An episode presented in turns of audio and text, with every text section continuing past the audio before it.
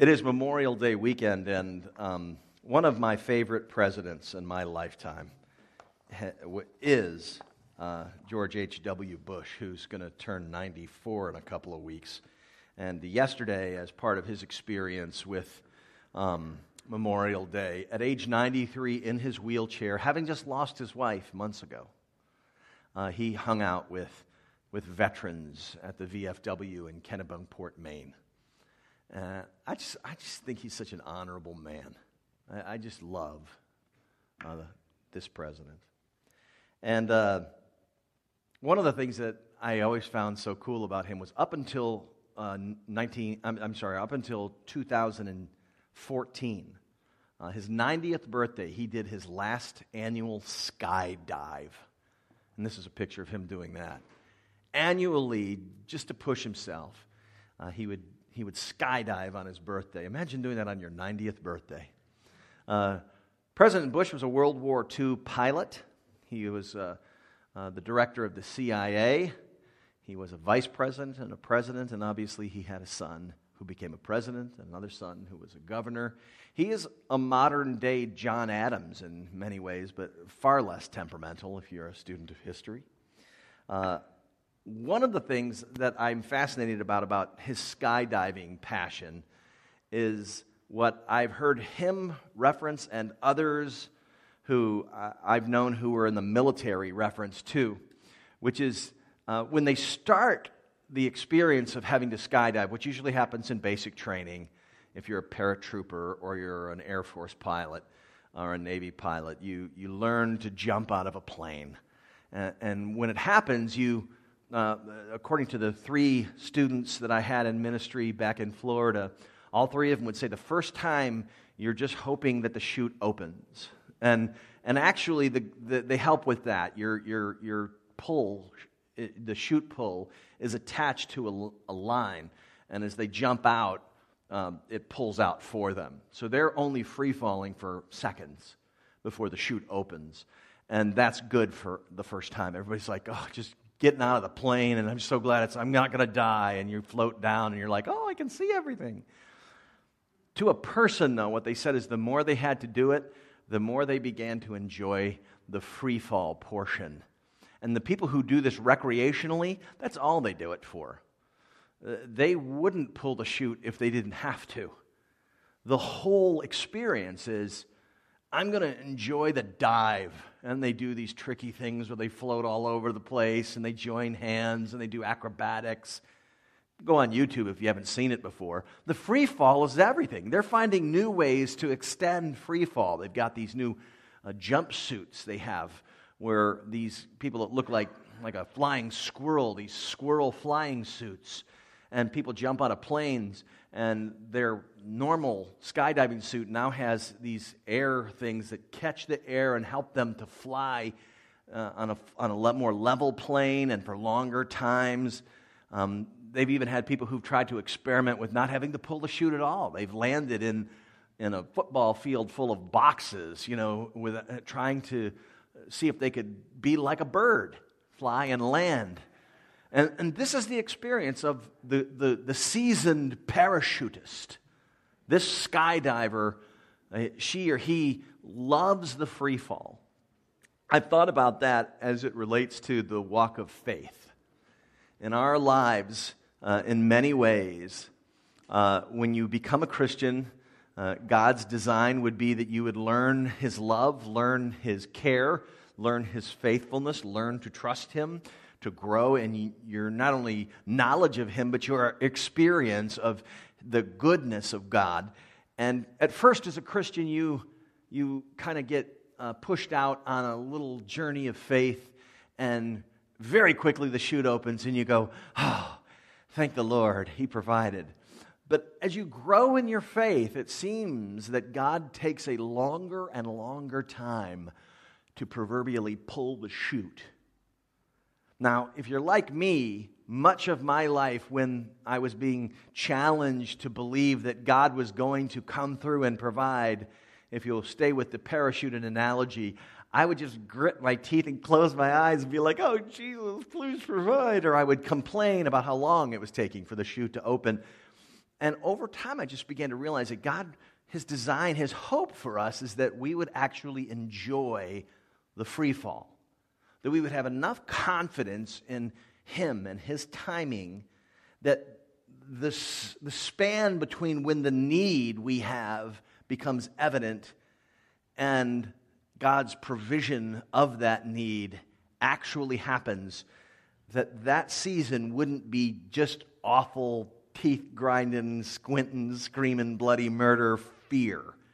That it would be a, actually a time of great anticipation, but also a looking around to say, look at, look at this. This is incredible. I, look at the experience I'm getting to have right now. Today, obviously, we continue our series in the Gospel of John. And in two different sections of these first 13 verses of John 7, we, we see the issue of timing. And, and it's made me think a lot about God's timing in my life and how I've reacted to it and the difference between my time and God's time and, and how many times in my life I've been grateful that God's sovereign will overran my free will and was thankful that He kept me from places that I didn't need to be. We begin in John 7 1 through 2 as a little background if you are tracking with us through this.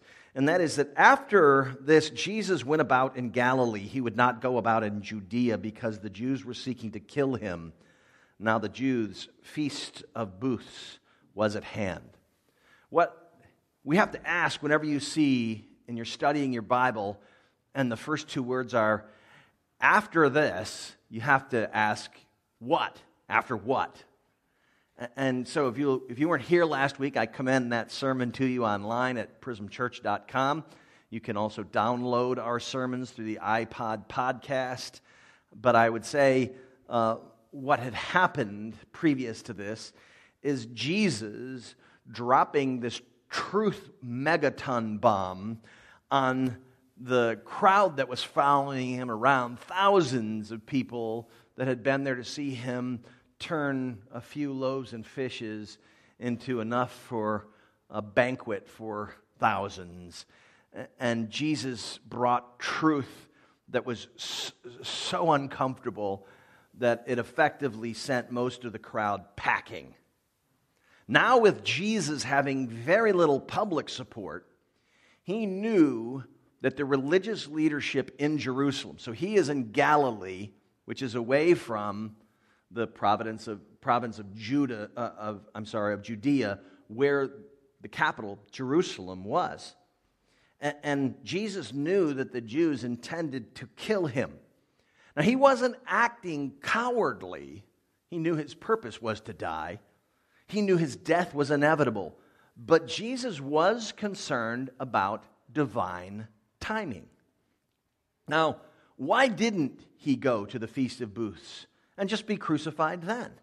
I mean, if he was going to be crucified, one feast seems as good as another, right? Uh, eh, Jesus could have gone to any of the feasts. These were all equal in size and enthusiasm.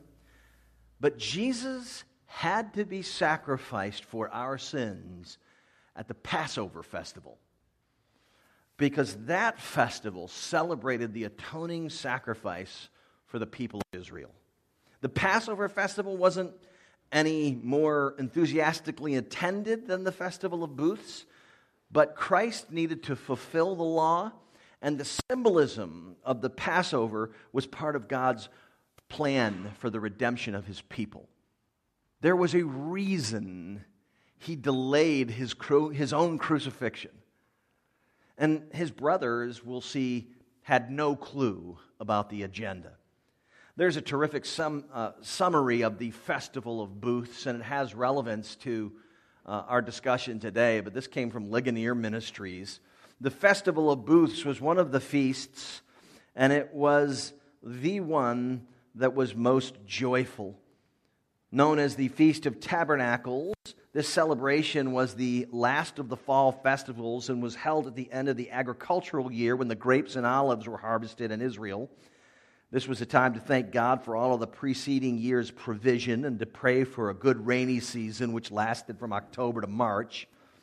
Primarily, the Feast of Booths was designed to remember the wilderness journey of the Israelites from Egypt to Canaan when God made people live in booths, if you'll check out Leviticus 23. And during that time of the feast, each Israelite family was supposed to construct a booth a sukkah, to live in for a week. And living in booths reminded them that their success in Canaan was wholly on the account of the Lord's grace. He brought them to the land of promise filled with milk and honey, and he could just as easily take them out of it. It was a tangible reminder, this festival, of his provision in the wilderness. And it showed the Israelites that they must always trust the Lord for their supply. At the Feast of Booths, the Israelites gave up the comforts of their homes in order to commemorate God's salvation. This was the festival. Now, there's a correlation between our study today and our experience as believers in Jesus, and it's this. The number one priority of our Savior not our immediate comfort. In fact, God will intentionally lead us into difficulty to remind us, we broken and stubborn people, of our need for Him. And one of the ways He does this is by making us wait. For those of us who are naturally impatient, this can be an excruciating exercise, but in the end, it reveals God's glory more magnificently to us. So I want to look at two aspects of timing this morning as we study Jesus' experience with his brothers in the first 13 verses of John 7 and say this to begin with. Our timing usually demonstrates our pride. Our timing usually demonstrates our pride. Verses 3 through 7 of John 7 says this So his brothers said to him, Leave here and go to Judea, that your disciples also may see the works you are doing. For no one works in secret if he seeks to be known openly. If you do these things, show yourself to the world. For not even his brothers believed in him. Jesus said to them, My time has not yet come, but your time is always here. The world cannot hate you, but it hates me because I testify about it that its works are evil. So you see the juxtaposition of our time and his time. This is a very common experience for most Christians. The sense that I have a timetable on which I would prefer God to move. He seems to have an agenda I know nothing about and a time and schedule that clearly is not my own. His brothers, if you look in context, obviously had seen a reduction in Jesus' crowd size. You know, think about their experience. They're half brothers, obviously. Jesus was born of their mother and the Holy Spirit. And they, of course, see that their brother, their oldest brother, is becoming a bit of a celebrity, and they're watching on the periphery, and they came to see the thousands fed, and then perhaps came back and said, What happened to the crowd? You know, so these guys uh, are determined based on their recognition, their recognition that Jesus is, his gang is a little bit small these days, that they're going to help a brother out. Uh, so they suggest to him, hey, you know what? Don't work here in Galilee. You got to go to Jerusalem where the people are, rebuild the ministry. I mean, if you're going to be a big deal here in our religious world, you've got to get on top of this shrinking crowd thing. We got to get the, the crowd growth movement going here for you. We love you, Jesus, but let us give you some friendly advice, some brotherly advice. Obviously, they didn't realize that the incarnate God didn't need their counsel. Thank you very much. Jesus' purpose was not to make a public display of power so that he could be crowned king in the way that the world and certainly his brothers would want him to be. His brothers had a faulty understanding about what Jesus had come to do, which was to reconcile the world to himself through being an atoning sacrifice for our sins. He was to be the perfect, sinless sacrifice for us. Jesus explains to them, tries to, that his agenda will run counter to what theirs is. The brothers believed that he, you know, had some special purpose in life, but they still thought, you know what, we're going to give you some advice. You may be a big deal. Mom's kind of hinted. I mean, I don't know how much they knew about the birth of their older brother, but Jesus was listening patiently at the arrogant suggestions that these guys had any idea what he was doing. Now, before we get cocky about what um, we would have done in a similar circumstance, um, before you marvel at the arrogance of the brothers, uh, you have to put yourself in their shoes. They, they grew up around him uh, and be, had become exceedingly familiar with Jesus. And perhaps some of you can relate. If you were a, a Christian early on in life, uh, as a child you came to faith, or you know if you're older and you came to faith in your 20s, um, it's been some time now, and you can get familiar enough with Jesus where you begin to forget who you are in relationship to Him. You adopt a posture that demonstrates you've forgotten uh, what the relationship really is He being creator and you being creation. Like His brothers, you may even get to a point where you presume a lot about what you know. And we demonstrate our hubris by effectively talking to Jesus as his brothers did, saying, We know what's best. We may not say it out loud, but this is how we feel. This is certainly what our emotions would tell us. We know what's best to do and when to do it. And in truth, like the brothers, uh, we are largely ignorant of God's plan for our lives. Uh, what are you waiting on God for? Our family has a dear friend who is a beautiful, uh, godly, talented, precious sister in Christ who's celebrating her 36th birthday today. And she still isn't married. Uh, we've known her for 15 years, and Carolyn and I can assure you it's not her. Um, guys are intimidated by her awesomeness, really. And uh, it's not her fault. But she has to trust that God's timing is best for her and believe that his plan is best for her. And she has turned down some guys who were not believers because the scriptures say that you are to not be unequally yoked with somebody who does not know Jesus. You're not to be married to somebody. You're not to intentionally marry somebody who isn't a Christian. And so she has had really attractive, really wealthy people approach her, and she said, You know, you don't know the Lord. She has to trust that God's timing and his plan are best. I have another friend who's miserable in his job, um, but he can't quit because he has responsibilities to provide for his family, and nothing, no alternative seems to be presenting itself. So he waits. He waits on the Lord and struggles to believe that God knows what he's doing I prayed at the beginning of 2018, and I believe that this year was going to be the year of transformation for Prism Church, and I, and I shared that with you. Um, but having 15 to 20 of our friends leave the church by moving out of state wasn't the transformation I had in mind. I had something m- m- much more grand in, in store. But I trust the Lord. We'll continue proclaiming the truth of His word and we'll leave the results to his sovereign plan. Uh, back to our text in verse 7, um, and somewhat related to our mission as a church, the Bible clearly displays again that Jesus loved us enough to tell us how our sin is hurting us and grieving the Father. Verse 7, it says, The world cannot hate you, but it hates me because I testify about it that its works are evil. Now, Jesus does talk about love, and he talks about a lot of stuff. But lost in the postmodern discussion of the fluffy Jesus is that Jesus was very clear with people hey, listen, what you're doing is grievous to the Father, to the Son, to the Holy Spirit. It, it offends a holy God.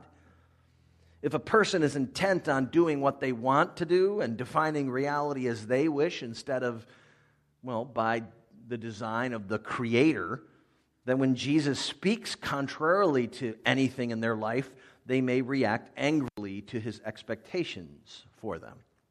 The New Testament clearly shows that Jesus taught that our sinful actions are offensive to God. The picture given is John 1 4 and 5, which says, In him was life, and the life was the light of men. The light shines in darkness, and the darkness has not overcome it. And again in John 3 19, and this is the judgment. The light has come into the world, and people love the darkness rather than the light because their works were evil. Um, it is summertime, and uh, uh, the school year is coming to a conclusion for uh, elementary, middle, and high school students. And so the morning ritual of waking kids up will take a summer hiatus. Uh, this process is a labor of love. It is akin to Jesus' movement in our lives in many ways. Uh, like a parent coming into their child's room in the morning and turning on the light. We, by nature, human beings by nature, react instinctively against God's commands to us. They agitate our nature, which says we want to do what we want to do when we want to do it.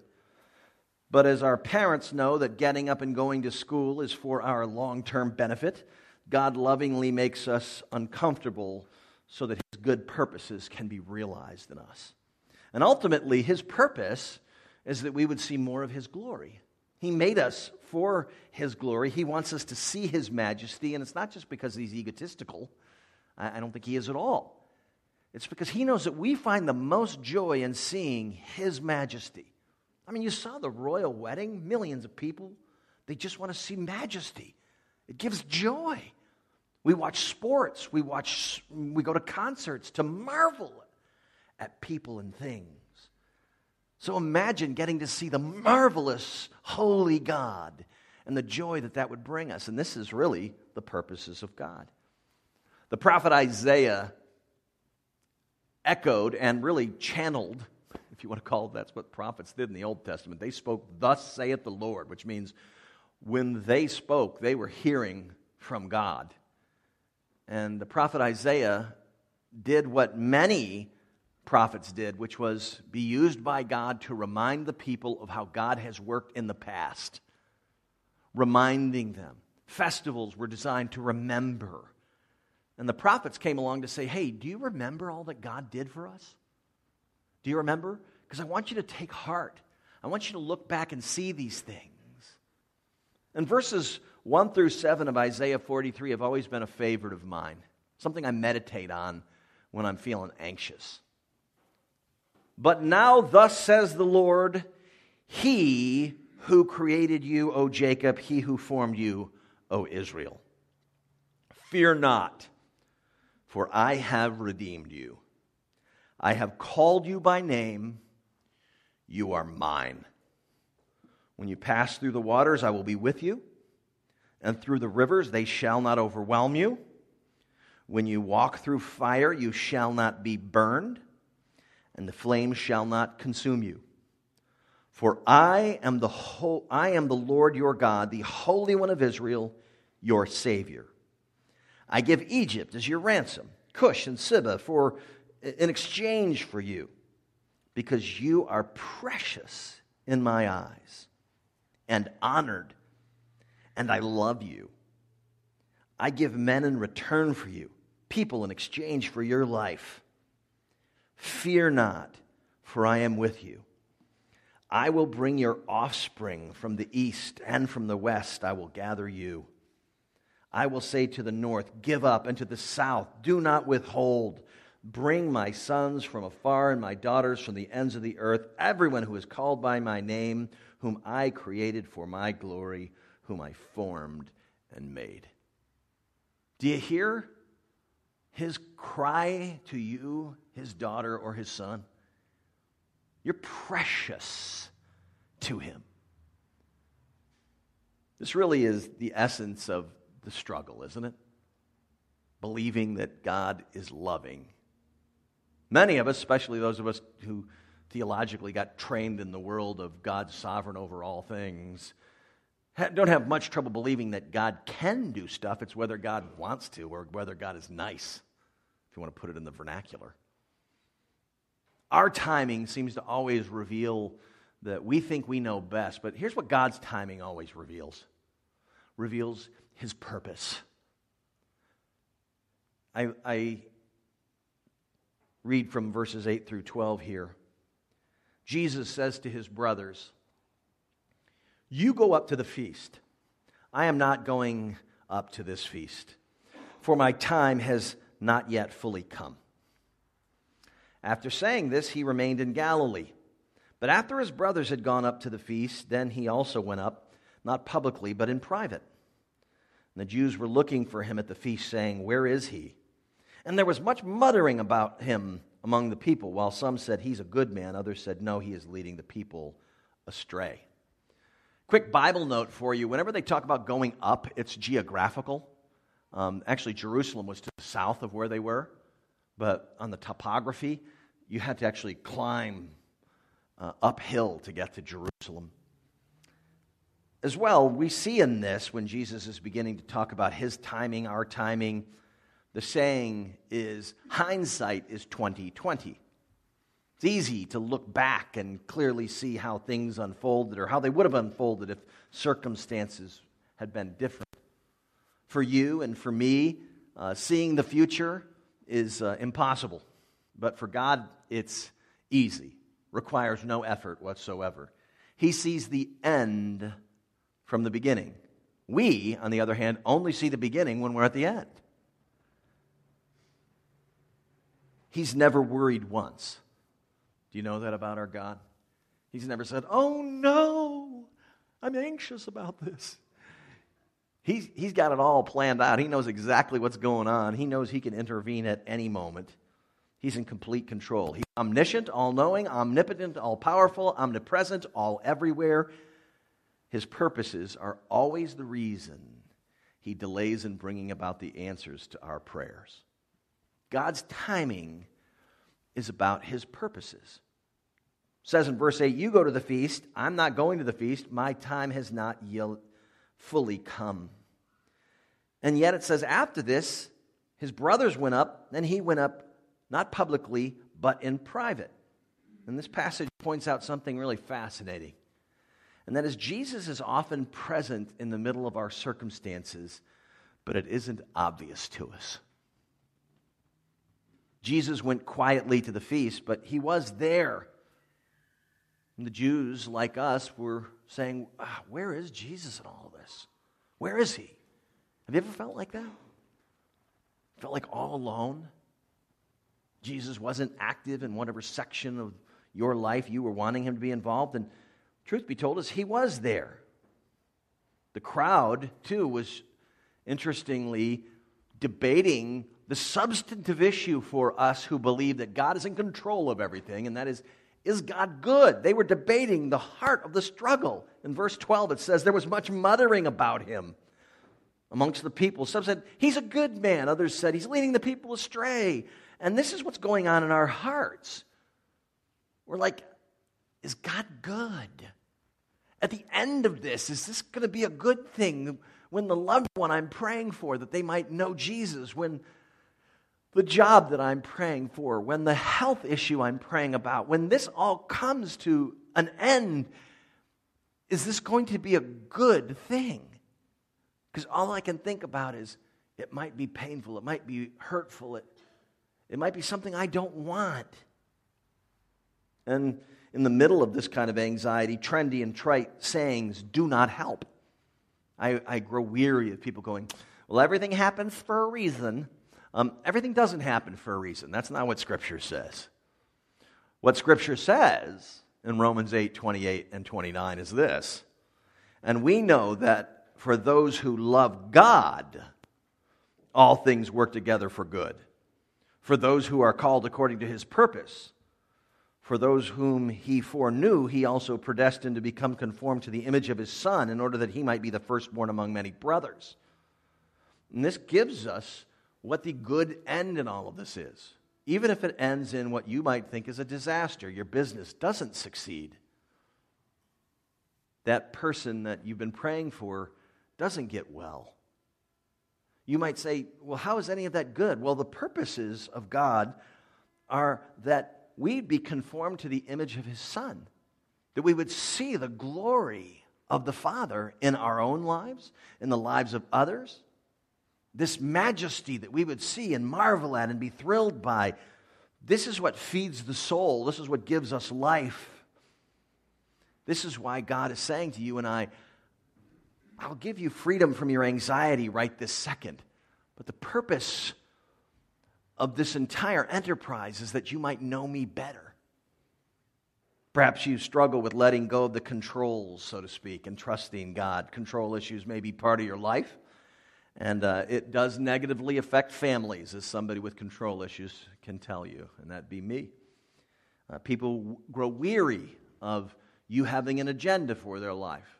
Uh, my adult kids, um, I love them. They love me. They love their father. But when I ask them questions like, hey, when are you coming home? Their response is, why? And so I'm having to learn to say, hey, I'm really anxious to see you. When are you coming home? Because they have been so, like, bludgeoned, apparently, for two decades of me having some kind of agenda that they're like, yeah, I'm not coming home if there's something you need from me. You know what I mean? If you're just coming home, then I'm coming home. But this is something I've had to face. And, you know, if you have control issues, uh, you perhaps need to face up to it and begin to work through it. But God wants us to enjoy each day. Each day has enough worries of its own, Jesus says, uh, Matthew 6, 33, 34. Seek first the kingdom of God and his righteousness, and all these things will be added to you. Therefore, do not be anxious about tomorrow, for tomorrow will be anxious for itself. Sufficient for the day is its own trouble. Here's something ironic about our unwillingness to trust the God of our salvation.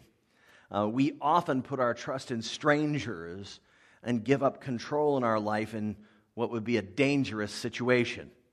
We just don't think about it because we inherently trust the powers that be. Uh, for years before I got married, I had these really vivid plane crash dreams. Uh, I, I, don't know the psychology of that. Is there a therapist in the house? All I can tell you is that they were really vivid and they made me a little anxious about flying. And so I'd get on planes and I would sort of white knuckle it a bit.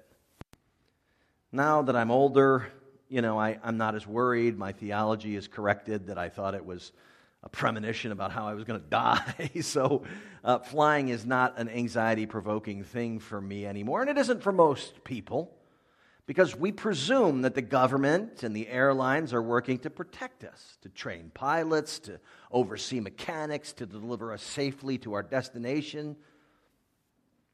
So we get on the plane, the train, the subway, and we presume that everything's okay, but these things are moving fast and they crash and people die.